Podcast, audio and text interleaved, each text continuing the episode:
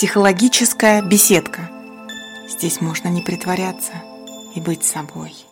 Здравствуйте, друзья! Рада, что мы снова вместе. Это психологическая беседка. И с вами психолог Ирина Егельдина. Добро пожаловать! О чем же поговорим сегодня? Давайте опять о внешности. В прошлый раз мы не договорили. Не договорили. Мы начали разговаривать о том, как принимать свою внешность. Я поделилась с вами несколькими упражнениями, а сегодня давайте-ка продолжим. Готовы? Начинаем.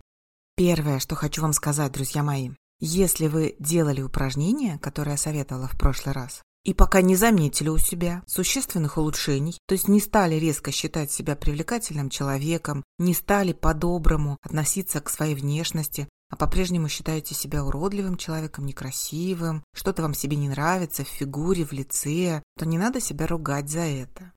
Не надо себя ругать за то, что вам до сих пор никак не удается полюбить свою внешность. Невозможно силком заставить любить себя, заставить любить свои, ну, например, уши, ноги или нос, руки или талию. Когда мы пытаемся заставить себя, когда мы делаем что-то через силу, мы снова и снова терпим неудачу и начинаем еще больше злиться. Круг замыкается обнаруживаем, что себя не любим, заставляем себя любить, пока не получается, еще больше злимся и ненавидим себя, и, собственно говоря, еще меньше любим себя. Вот такая история. Поэтому все потихоньку, потихонечку все получится.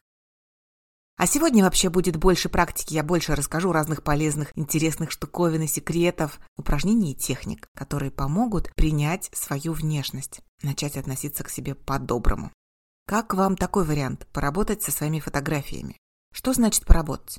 Найдите свои старые фотографии двух, трех, четырех, пятилетней или даже десятилетней давности. Посмотрите на них.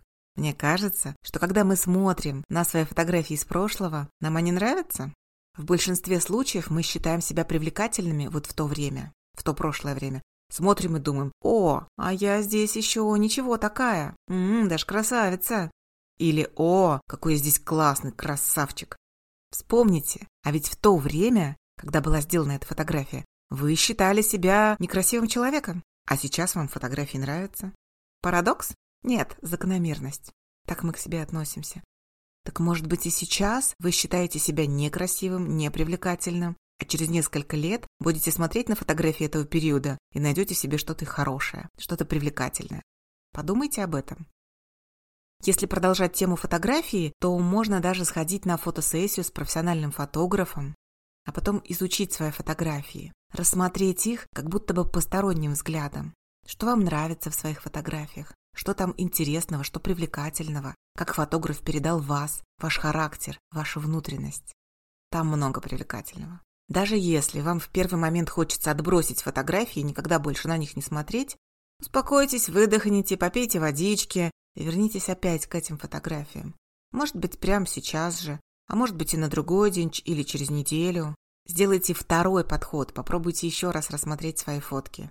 Теплым, участливым, дружеским взглядом. Не взглядом врага, выискивающего недостатки, а взглядом друга, ищущего достоинства. Запрограммируйте себя на вопрос, что во мне хорошего, что во мне красивого, что хорошего в этих фотографиях, а потом только разглядывайте их. Хорошо? Вот, я вспомнила еще одну замечательную технику. Напишите письмо своему телу. Для этого вам понадобится листочек, ручка и минут 15 свободного времени. Да, и еще тишина и спокойствие. Лучше это делать в уединении, потому что иногда упражнение становится очень сильным, может перевернуть все в душе, вызвать слезы или переживания. И это нормальные слезы, можно поплакать над письмом. Переживания могут быть такими же сильными, как и в случае упражнения с зеркалом. Помните, я в прошлый раз рассказывала об этом упражнении? Ну, сейчас о письме, ближе к делу. Это должно быть письмо благодарность. Вы пишете и благодарите свое тело. Ваше тело, сколько всего оно пережило, сколько всего вынесло. Росло, работало, занималось домашним хозяйством. Может быть, рожало детей. И оно по-прежнему вам служит. И вы по-прежнему живете вместе со своим телом. Говорили когда-нибудь ему «спасибо»? Пора сказать. Письмо можно начать так. «Дорогое мое тело». И дальше просто перечисляете, как вы к нему относитесь. Перечисляете благодарность, и в том числе и сожаление, особенно если вы иногда подводили свое тело, относились к нему плохо, с ненавистью, со злостью. Напишите об этом тоже. Можно попросить прощения у собственного тела. Представьте, что вы пишете письмо не своему телу, а своему другу, другу, который всегда был рядом с вами, всегда поддерживал и всегда был на вашей стороне. Странное задание? Я как будто бы сейчас слышу ваше возражение. Что придумали эти психологи? Какие-то письма писать своему телу? Что за странное мероприятие? Зачем писать письма? Раз не нравится что-то в себе, в своей внешности, надо изменить, похудеть, подкачаться, отрезать нос, нарастить волосы и так далее, так далее. Да, для кого-то может быть пластическая хирургия, изменение собственной внешности – это выход. А всегда ли это будет подходящий выход? Наверное, вы тоже видели в светской хронике много звезд, кто сначала, например, переделал себе нос, потом грудь, потом скулы, потом разрез глаз. И нет предела совершенства, и невозможно остановиться, и всегда есть что-то, что можно улучшить. Почему такое происходит? А вы не задумывались, что дело может быть не во внешности, а вообще в нелюбви к себе? Когда человек не любит себя, и ему кажется, что во всем виноваты, к примеру, вот эти маленькие глазки. Почему у меня маленькие глазки такие маленькие, как у поросенка? Они такие большие, красивые, как вот, например, у какой-нибудь подружки. Дело не в глазках, не в размере ноги, не в килограммах. Дело вообще в нелюбви к себе. Я сейчас кратенько перечислю несколько признаков, по которым можно понять, что у вас, просто недовольство внешностью или вообще общая нелюбовь к себе. Потому что вот эту нелюбовь к себе мы очень редко осознаем. Это такое неприятное разрушительное чувство, что мы его вытесняем, прячем внутрь своей души. А еще, когда мы встречаемся в своей жизни с какими-то сложностями, то мы чаще всего привыкли думать, что причиной этих сложностей стали другие люди или какие-то неблагоприятные обстоятельства. Например, не были популярны в школе, так это потому, что были непривлекательны. Но нам трудно признать, очень трудно, Друзья, вот на самом деле бесконечно трудно, что наш неуспех вызван внутренними проблемами, нашими собственными внутренними проблемами. Вот так. Ну что, признаки нелюбви к себе. Во-первых, в отношениях не соблюдаются личные границы и постоянно воспроизводятся разрушающие модели поведения. Что имеется в виду? Человек вытесняет в подсознании и забывает, как к нему относились в детстве, Например, относились в детстве с пренебрежением, унижали, обесценивали. Так вот человек забывает об этом. Но точно так же начинает относиться к окружающим с пренебрежением, обесценивает. Или же подыскивает себе таких близких людей, друзей, знакомых, любимых, чтобы этот сценарий воспроизводился, чтобы его, этого человека, также унижали, обесценивали, обижали, критиковали, давали непрошенные советы. Это первый признак. Второй, если человек предает, бросает все свои мечты, считает, что нет талантов, или же прячет эти таланты, не хочет их развивать, потому что считает, что не сможет ничего добиться, абсолютно бесполезно и ничего у него не получится. Человек не воспринимает себя всерьез, не осмеливается исполнять свои желания и не дает себе возможности достичь успеха. Что в результате? А в результате скука и ощущение, что живешь не своей жизнью, ощущение нереализованности, ощущение невозможности достичь успеха. Вот они, признаки нелюбви к себе. И при этом иногда люди убеждают себя, что всегда в жизни так. Никто не может полностью свои детские мечты исполнить, и это нормально. Никто не делает то, чего хочет. Всем приходится делать то, что надо. Но это ведь не так. Мы всегда можем исполнить свои мечты, мы всегда можем достигать своих целей, и мы можем добиться успеха. Третий признак – синдром самозванца. Нелюбовь к себе влияет и на нашу рабочую сферу, на наши профессиональные достижения. Мы пытаемся стать совершенными на работе. При этом мы не даем себе права на ошибку. И мы считаем, что вся та похвала, что нам говорят, это незаслуженно. Мы притворяемся. На самом деле мы не такие умные, не такие профессиональные. То есть чистой воды синдром самозванца. Четвертый признак. Если вам сложно сделать выбор, если вы ищете одобрение своего выбора, если вам нужно постоянное подтверждение, что вы все делаете правильно, то есть как будто бы какие-то своеобразные костыли, то это тоже может быть признаком нелюбви к себе. Почему такое происходит? Представьте себе, маленький ребенок ждет от родителей одобрения, признания, похвалы, но родители этого не дают. И вырастая, этот ребенок, уже становясь взрослым человеком, ищет в окружающих людях вот эту недостающую похвалу, признание, одобрение ничего не может сделать, сам не получив одобрения со стороны окружающих. Сложно так жить, согласна? Ну и пятый признак нелюбви к себе Непризнание своей привлекательности, критика своей внешности – это как раз то, о чем мы с вами разговаривали в прошлый раз, и то, о чем мы говорим сегодня. Причем человек критикует не только свою внешность, но очень часто и в окружающих видит сплошные недостатки, сплошную непривлекательность, критикует внешность окружающих. Пять признаков – это все не любовь к себе. И что делать? Можно заняться отдельно каждым пунктом, но, с другой стороны, если мы начнем повышать свою самооценку, начнем принимать себя, любить себя, то мы, например, начнем лучше относиться и к своей внешности. Так как же правильнее? Любить себя – это улучшать себя? Или любить себя – это сказать себе «я и так хорош» и лежать на диване? А я бы сказала, что это не так и не так. На мой взгляд, любить себя – это относиться к себе по-доброму. В том числе и к своей внешности, к своему телу, к своей фигуре. Что значит по-доброму? Давайте подумаем вместе. Можно даже в словарь заглянуть. Вот откройте словарь, посмотрите, что значит «добрый человек». Примерно в словарях написано такое, что добрый человек – это тот, кто относится с заботой, с нежностью к другим людям и стремится помочь. Ну, смотрите, значит, быть добрым к себе – это относиться к себе с нежностью и заботой и стремиться помочь к себе. Относиться с нежностью и заботой значит не критиковать, разрешить совершать ошибки.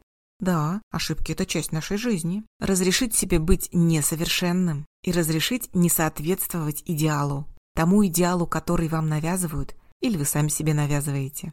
Ну что, я вас убедила, что отношение к собственной внешности – это только часть отношения к самим себе. Это только часть принятия себя, любви к себе или нелюбви к себе.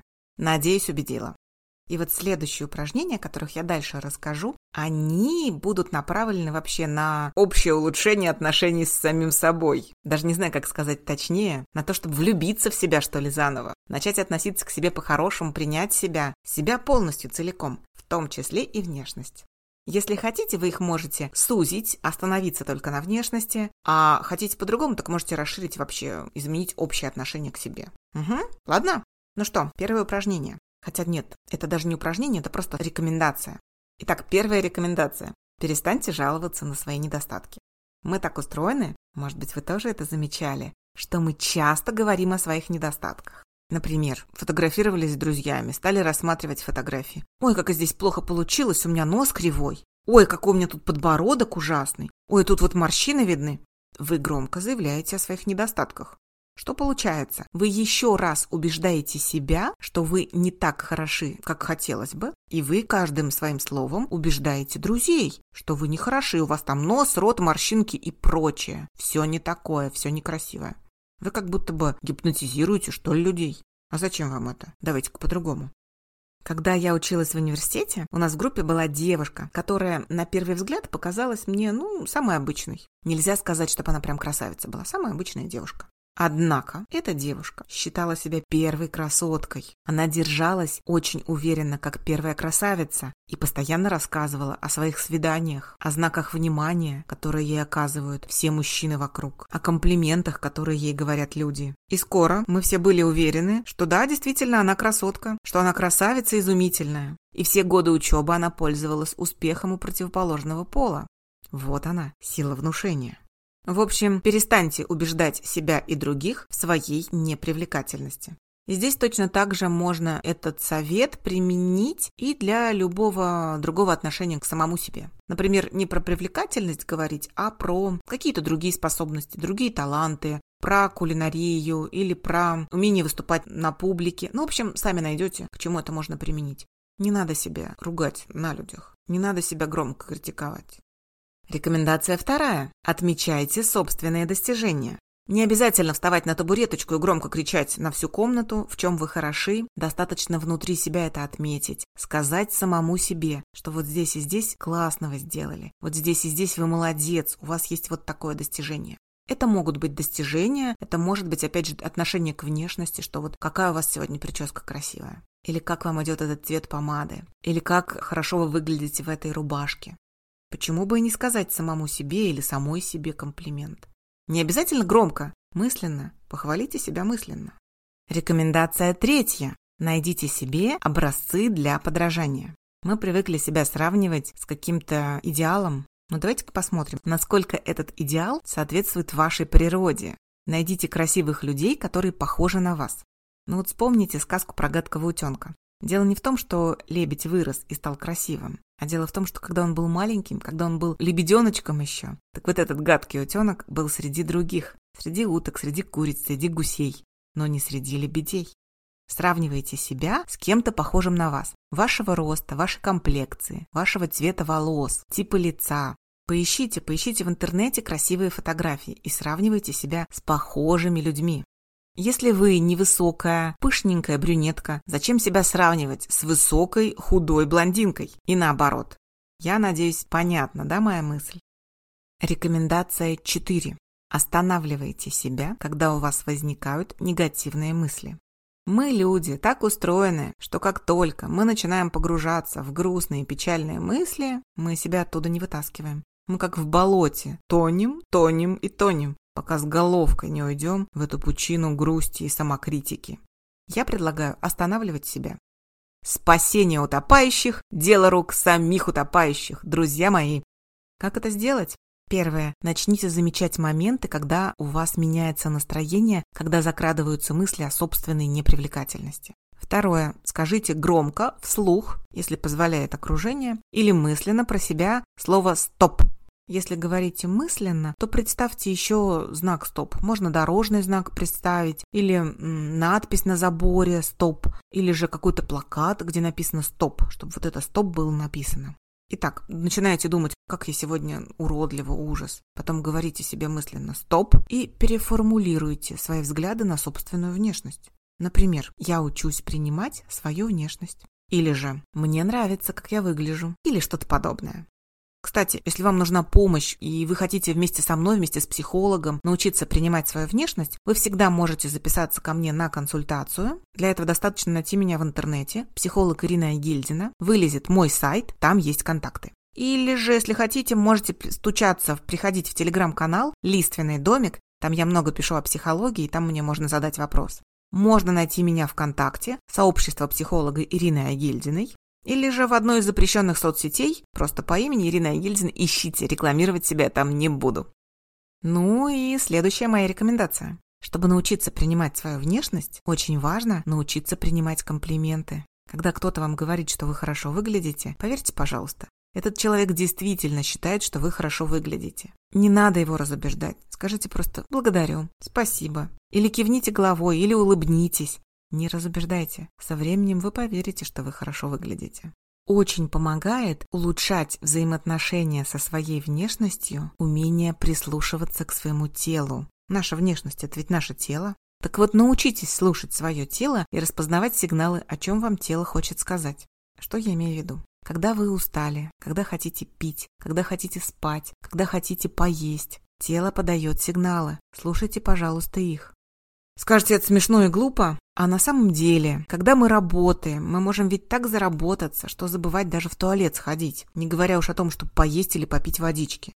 Мы работаем без отдыха, кофе, чай или энергетики. Мы перенапрягаемся и не слышим, что тело нам кричит уже «Мне нужно отдохнуть, дай мне паузу, я хочу отдохнуть». И из этого из всего тоже складывается нелюбовь к себе. Да, а что вы думали? Я однажды слышала, как одна девушка, сотрудница крупной организации, говорила другой. Я сегодня так много работала, что даже чай не попила и в туалет не сходила. За весь день ни разу, представляешь? И эта девушка явно гордилась. Хотя чем же тут гордиться? Друзья, ну вот чем гордиться-то? Человек всего-навсего забыл о потребностях своего тела. И мне вспоминается китайская поговорка или пословица. Ну, в общем, китайская мудрость. Позаботься о своем теле, чтобы душа захотела в нем обитать. Позаботьтесь о своем теле, чтобы повысить свою самооценку чтобы повысить свою веру в себя. Да, все взаимосвязано. Но мы с вами разобрали основные моменты. Упражнения я рассказала, советы дала. Вот что я еще хотела сказать. Что делать, если окружающие люди вашу внешность критикуют? Во-первых, все, что говорят окружающие люди о вашей внешности, не всегда правда. Люди говорят только то, что у них есть внутри. Из кувшина с грязью апельсиновый сок не польется. Там просто нет сока, там грязь. Подумайте об этом. Если человек постоянно вас критикует, говорит, что у вас какая-то не такая фигура, так может быть это только потому, что он сам не уверен в своей фигуре? Может быть, человек сам себя не любит и сам к себе плохо относится? А с вами-то уж все в порядке, все у вас хорошо. И я рекомендую с такими людьми устанавливать личные границы. Вы можете твердо сказать человеку «Стоп, мне не нравится, когда ты так говоришь. Я думаю о себе по-другому». Надо словами рассказать человеку, что вам не нравится, что вы не хотите, чтобы вам об этом говорили, что вас это обижает и злит. Да, можно рассказать о своих чувствах, о том, что вам плохо, вы расстраиваетесь, обижаетесь или злитесь. Это абсолютно нормально говорить о своих чувствах и эмоциях, когда нам что-то неправильно говорят или делают, когда нам говорят что-то обидное. Мы имеем право сказать я специально на этом заостряю внимание, потому что столкнулась в своей практике, что очень много клиентов стесняются, смущаются или по каким-то другим причинам не хотят рассказывать о своих переживаниях своим собеседникам. Он, например, собеседникам сказал, что у тебя ноги кривые, человек обиделся, но не хочет об этом говорить своему собеседнику, боясь его задеть, обидеть или вызвать еще большую злость. Вы имеете право сказать о том, что вам не нравится. Договорились? Пользуйтесь этим. Ну вот, в общем-то, и все. Основные моменты про внешность мы с вами разобрали. Пишите, задавайте вопросы. И в Телеграме, и ВКонтакте, и на сайте можно найти мои данные. И я желаю вам поверить в себя, потому что на свете много цветов, и каждый цветок прекрасен. Нет такого, что роза красивее ромашки или колокольчики изящнее, чем сирень. Каждый цветок прекрасен. Так же и люди. Каждый человек прекрасен. Поверьте в свою привлекательность. Давайте прощаться. Пока-пока. С вами была психолог Ирина Егильдина. До новых встреч. Психологическая беседка. Здесь можно не притворяться и быть собой.